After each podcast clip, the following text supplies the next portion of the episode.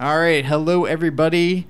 We're back, Curious Apes. We've got uh, a pretty lighthearted topic today. We're going to talk about free will versus determinism. So, uh, Donovan, you know, anything to. Anything to get us started on that one? Well, let's just let's just lay the, the, the structure of the argument. Okay, so um, the idea determinism is the idea that uh, the entire universe is determined as a state. Um, everything is predetermined. Every even if we haven't lived a moment uh, yet, uh, it, it already exists in the future. It's God's plan. Yeah, that yeah, that's one way to phrase it. Uh, uh, and you can't change it. So physicists use this as a way of saying, like, if you know every atom, if you know the placement of every atom, the charge of every electron, the up or down of every quark in the universe, if you knew it all and you could map it out, you could predict the next moment in time, uh, and the next, and 50 years in the future, because it's all predetermined. Another way to phrase this is like it's like an iTunes, uh, a song in iTunes, right? If you're listening to it for the first time, maybe you don't know what the second verse is, but the second verse already exists. Whereas free will takes the idea, and I'm sure you know everyone listening to this knows the feeling, but you know you, f- you feel like you're free to choose in any given moment. If there's you know um, A or B, you feel like you really could choose A or B, and if you choose A, looking back at that moment, you feel like you could have chosen B in that in uh, given this given the time. But um, yeah, so those two ideas are directly opposed to each other. So the power is in your hands to choose your future, or it is already decided, and you really don't have a choice no matter what choice you make. Right. So, what do you believe? Uh, I prefer to take the um, what I like to call uh, the Schrodinger's cat analogy applied to concepts. So I don't form an opinion on this unless I am pressured into it or there's like a philosophical gun to my head. Well, now's your chance to observe a choice. I mean, the, the problem is that you know. It, I, I probably with a gun in my head say that it is some sort of determinism, uh, that free will is an illusion that we evolved with to uh, help us navigate the world. I think at some point, um, another way to phrase this, another in between uh, that I learned uh, that I got in India was um, the idea that it's somewhere in between the compatibilist compatibilist point of view. And imagine if you have a cow tied to a pole, right? Uh, and the, the piece of rope is let's say three meters. Uh, the cow can't go 10 meters away, right? He has a diameter of six to possibly travel. Um, so he can't go 10 uh, meters away, but he can travel. He does have a bunch of choices, a bunch of area he can cover. That is his free will to choose to, you know, to walk to. And so maybe the truth lies somewhere in between. I feel like it kind of has to, right? I mean, there, there, there are certain things that are obviously out of our control. That's the universe. Um, there's entropy, there's chaos. The natural state of things is chaos. That's why the Buddhists say the natural thing of suffering is because if you create a desire, which is order. You you wish for order to exist in the universe. The chaos of the universe will disappoint you because it will eventually take it away either through entropy or through just an accident. That could be a storm, that could be a meteor, that could be somebody hitting your car, what have you. So there's certain things that we don't have the power to control and we couldn't control how we were born in the DNA and all of these things.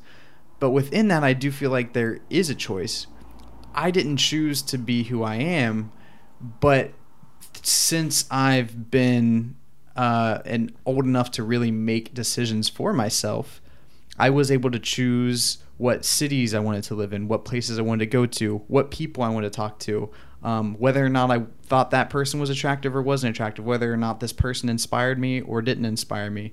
Um, and these things reflecting the introspection uh, looking into my own mind, something internal and outside of the external chaos, allowed me to look at my options and then choose one. I so yeah. Who's the I in that sentence when you say I chose?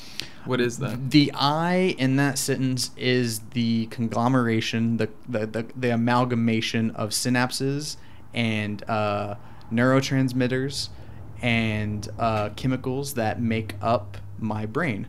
I believe that my brain is largely a nature uh, computer made by nature. Um, I have the advantage as a computer made by nature to have parallel processing and to have extremely quick computing. Um, but I take inputs of vision, I take inputs of sound, I take all of these things. But just like a computer um, is able to, the advantage is that I have control of the CPU. So I, I get to decide where to allocate my resources. The decision of allocating my resources, of my memory, um, and these things are the I. So, so, so the I is the thing that controls the rest of it. Yes, but I do agree completely that um, the eye is being deceived um, by an illusion many times. The the fact that my eyes evolve to only see what they do evolve, you know, like the mantis shrimp can see six more spectrums than I can. Right, You know what I mean? If I saw those six other spectrums, would I make other choices? Probably. So I'm I'm the cow in that case. Well, I I guess what I'm trying to get at is um, is the like the thing that's making the decision because all right, there are there are there are things going on in your brain that you are unaware of, right? This is for all humans. Like we're not aware of every synapse firing, and so there are processes in our brain that we are that we that the thing thinking doesn't control. Absolutely, Like like, yeah. like if you think you know I really want a sprite right now. This, this podcast brought to you by Sprite. uh, uh, I really want a Sprite right now. Uh, you know, there could be something that's that you're not aware of in your brain. You know, thirst or uh, low blood sugar that pings something else, and it rise, and then the thought arises. You know, I want a Sprite. And that's the external chaos. Okay, but I guess what I'm trying to say is how how were you fr- how did you choose Sprite if things you are not aware of and are not in control of and don't know about, you know, give way to the thought. don't you believe there's some ability to now look back and, and use that introspection again go inside look and say what is what is my thoughts of sprite my body just gave me this addictive craving like there's i went to japan and got hooked back on cigarettes and you know now i need to bum one every once every few days or something when i'm having Yeah. a few drinks but I've lately told myself, hey, that's you don't really want to do that. Like smoking cigarettes. It's 2016. We know a lot about what they do. Like, do you really want Right. to smoke cigarettes? You care about your health. So no, I don't really want to smoke cigarettes. So I actively put myself in situations where I try mental practices. Just meditate, take a deep breath. If I want a cigarette, or uh, you know, I had a, I have a buddy who was in the same situation. He used to just get mints, and he would carry around mints in his pocket. His choice of his free will was to battle the determinism. He used his Right, free will right. to battle the external chaos that that was determined for him. He couldn't stop that biological craving any more than I could. The nicotine wants that withdrawal. But what I could do was develop practices and reflect on health Hmm. in ways that allowed me to choose not to do it. So, are there things that are impossible for you to choose differently about? Like, is it possible for the the unknown to the deterministic part of your brain to push for something so badly that the thing that's driving the CPU it can't defeat? Um, I don't know. I mean, we there's there's a lot of stories of of people who, you know, live on v- very um, bas- basically fast. I mean, you know, look at Gandhi and, and things like this. Like when we talk about, oh, I absolutely need to eat, I like, I, I'm or I'm starving to death. You know, um, we have a lot of hyperbole in our society. People like to go to the extreme, but like Yeah. you can see some people who go for a long time and deny the most basic, you know, no sex, no food, no water, go for days and are able to choose not to do it because of a bigger goal. There's a but there's a biological limitation. I can meditate and be like, I'm not hungry or I am not thirsty. But at four days, if I don't have water, biologically, I'm dead. So, if you were interested in this is a little bit dark, but let's say you were you you were like, you know what, I'm going to I'm going to commit suicide, Okay. but I'm going to do it by not eating. Okay. I'm going to let myself actually starve to death. Yeah. I think someone might have the power to choose to do that, in which case they deny the biological urge that is probably the strongest possible urge. What what's more between between breathing, sex, procreation, and eating and drinking? What's the bigger urges? I can't think of any more. So No, there's not. so in if you're looking at like eating and drinking as t- two of those things, half of the the absolute strongest deterministic uh, presence, I think that somebody could just choose to deny those. That's a good point. So, uh, because that was a, that was a good point, I'm going to shift, the, uh, ask you a different question. Is it uh, is it uh, is it possible that the things you think you do not choose, that they just because I mean I've meditated, and when I meditate, absolutely. the the I like the one of the most awesome parts of meditation, besides the fact that it um, gives you happiness. It's like brewing a teapot of happiness inside of you, which is crazy because you know we, we buy all this shit. You know, in the words of Tyler Durden, that we do not need. Uh, It just doesn't seem to make us happy. I know, and reason. then and then if the if, can you imagine if a commercial came on TV and it was like sit in your living room by yourself for 15 minutes and you have all the happiness you need? guess what? It's three easy payments of free. yeah, exactly. The mall is just desolate with uh, meditating. Oh, that would be uh, horrible. consumerists. I would hate to see malls replaced by meditation groves. Right. Uh, so, but then I so okay. So back to the idea of like when I meditate, one thing I noticed, one of the first things I noticed was that ideas just pop up in consciousness. Like if you sit down and you practice vipassana, um, vipassana meditation, the idea is that it's silent meditation and you try not to think anything. And if a thought arises, then you try to go back to the non-thinking state of mind. And the point being, it's like if you start thinking, it's like you fell off the unicycle, and when you don't think, it's like you're riding a unicycle very precariously. And when I did that, one of the first things I noticed was that um, my thoughts just kept rising. I didn't choose to think, but it, there it was. There was that craving for that fucking sprite. But did did that? They better give us some sponsorship money. Um, but do you feel that maybe say minute fifteen or twenty, there were no thoughts? No, I mean, I, most I've gotten, you know, I feel, most I can hold on to it for like a few seconds or maybe Yeah. a minute or two. But i- inevitably, inevitably, even if I do make it to minute, minute 20, at minute 21, the second I open my eyes, there's some thought that I didn't choose just popping up in my head. Do you feel like its power is as potent though of course as it not. was? That's the benefit of meditation. and so that's that's my point is I think the the the neuroplasticity that we gain this the strength of willpower that we gain from meditation the sense of oneness the sense of um, understanding of our own thought patterns it is indicative of the fact that while we do live in a deterministic because of its chaos um,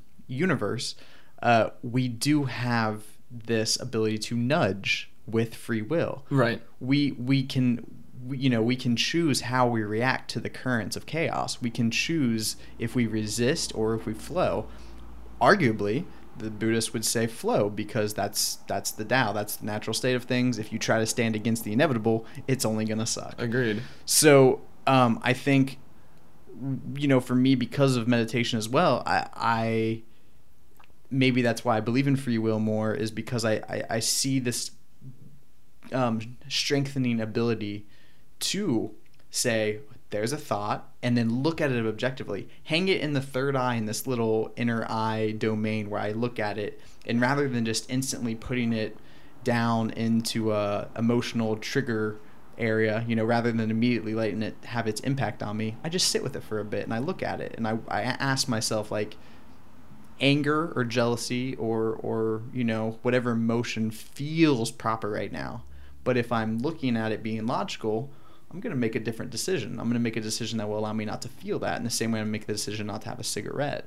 So yeah, so I just want to say, I mean that um, the way you phrased that and talked about that shows that you clearly have been meditating. I mean, just the way you spoke Yeah. about it. Um, but the second thing I wanted to say was that uh, I think what's going under, oh, what's going unsaid, very very subtly in, in the way that we're speaking about this uh, conversation is that uh, the thoughts that we're thinking are not the I that chooses something. That's the- Correct. Right, and that's the I think that's one of the key points about free will, and the way that if there is a compatibilist route, that we can kind of wiggle uh, there, and the, the idea that our a definition of free will is incorrect. The thing that thinks, I don't think, is the thing that chooses. I think when you meditate enough, essentially you're walking up to the cliff of the present, and that's like I know the phrase is that the distance between your thoughts and your eyes is zero. To me, that's the closest I've gotten to um, understanding what I think enlightenment is. Uh, the distance between your eyes and your thoughts is zero, meaning that like your your experience of reality is like um, the window uh, that you that you perceive the world with. i- You're up front at the forefront of it, and there's no thoughts distracting. There's no insecurities distracting. You're not, you're not like you know walking along to a bar, you know, looking at the ground and just thinking about shit that happened to you, and you're just totally your eyes aren't even like taking in the world because you're just lost in your thought. And I think when you meditate and you kind of learn to silence those thoughts, the you here being the thing that perceives reality, what I think is actually consciousness, not the thing thinking, and unfortunately not the th- not the actual neurons firing, because we, we no no part that I mean by I or we can control or perceive that um, that I know of. But anyway, so I think when you meditate, you you can quiet your thoughts, which allows you to walk up essentially to the present and being be mindful and uh, experience reality without the distractions of thoughts. When I think it's like a little bit of a, you know, I'm completely with you, and I think what you're talking about is is the distance between um, what is the conscious I and what is the meat vessel that the conscious I controls. And So are they are they separate? Uh, you, you know, I will say I will say yes in terms of um, decision making. I don't know in terms of physicality. Um, there may that decision making I may simply be a um, a a creation that results from all of the pieces of my brain working together. It may lay outside me. I, I, I don't know that answer. But if you but I to do know that's mm, okay. I, I don't I don't know if I I can tell gonna you if yes or no there's a soul. That's this, that's a big one. But I, what I'm asking is, are you a materialist? Do all your thoughts, all the thing that you, all the metaphysics, does You it know what? No. arise from your brain? So you're not a materialist. Um, I believe that I'm not a materialist because I don't believe that there is really material per se. I think that a lot of this is photons. I think uh, a lot of it. I think it's all photons. I think we're swimming in a world of projections based on how our apertures of senses uh, take it in, and then we choose to interact with it. But what material we're talking about is just vibratory matter.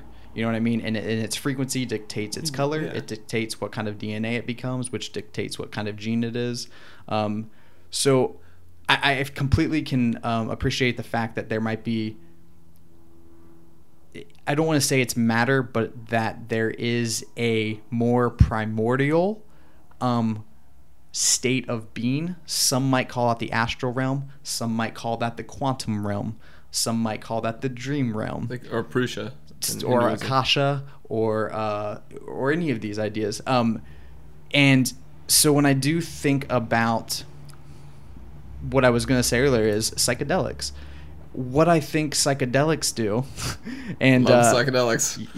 we love psychedelics at Curious Apes. How do you think we became Curious Apes? um, but to what what's happening with with psychedelics, I feel like, and you know, Aldous Huxley talks about it a little bit, I believe, in Doors of Perception.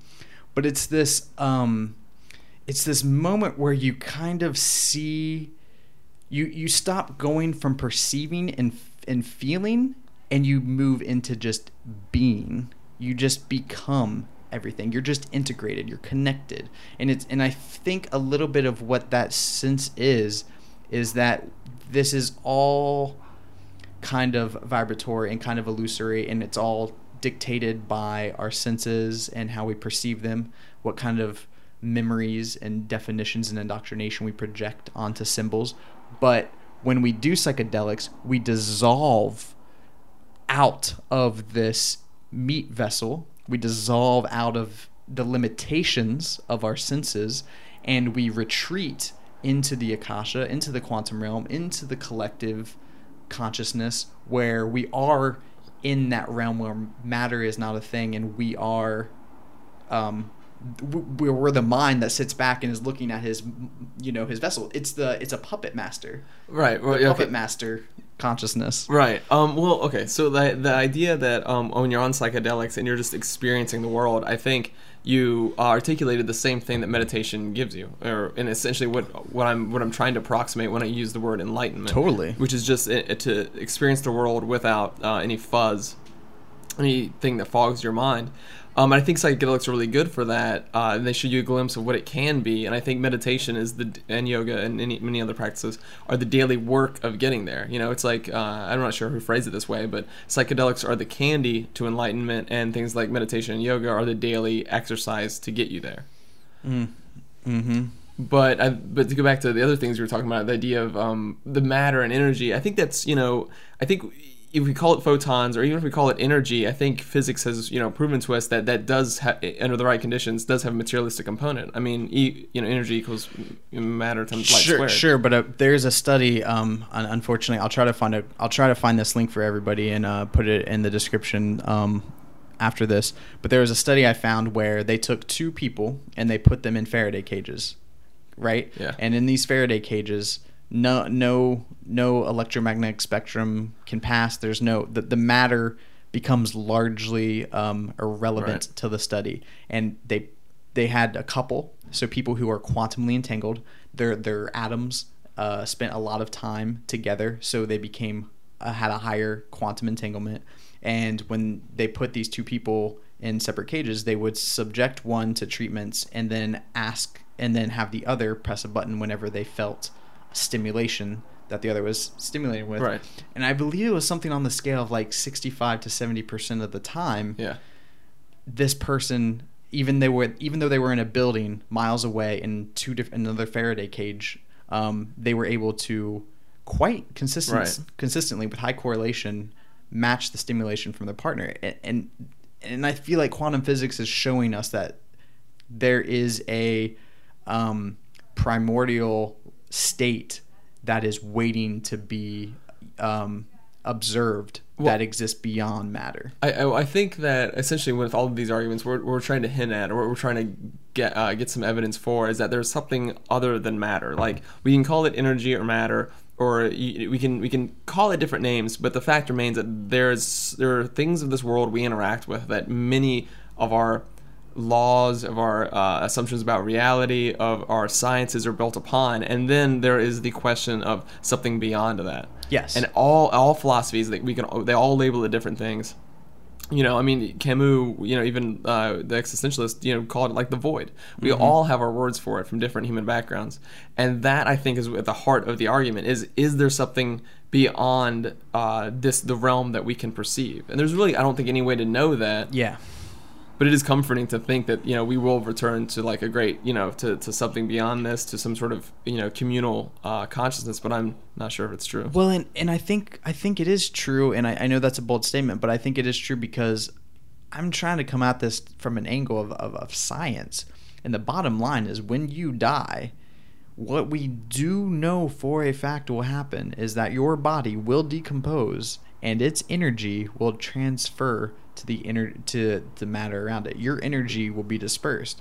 So we know that when you no longer hold the energy together um, through your when you can no longer fight entropy with the beating of a heart and with the carrying of your body it will leave your form and turn back into soil your form will no longer be energy as donovan it will just be the energy that's being used to feed plants But that supports the argument that it is all materialistic. I mean, there's no, there's nothing in there that requires a void or Purusha or something beyond unknowable. No, no, we could say that it goes to um, the to the other realm But science before it is proven- chosen to go into another realm. I don't know, but science has proven that like no uh, in a closed system, no energy is lost or create. Like it's it's always this, this zero sum game. So But like the- my energy that when I die that goes into the soil, it stays in the system of the observable universe. And so that's my point is I don't think this is a separate system. I think it's the same system, but it's a it's a layer that is uh, it has the, the the energy form it takes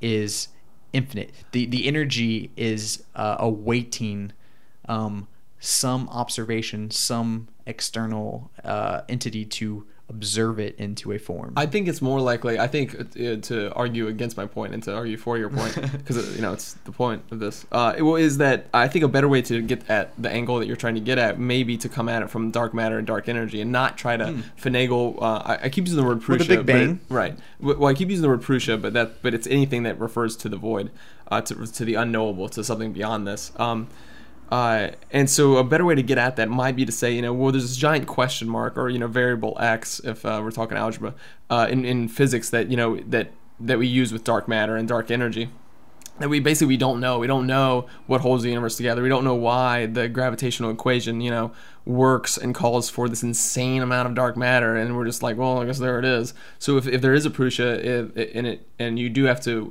you know, and we should um, f- come at it through physics, maybe the best way is to is it lies there with dark matter and dark energy is where the unknowable uh, metaphysical. Um, uh, concepts of our religious past, maybe that's where they are currently residing.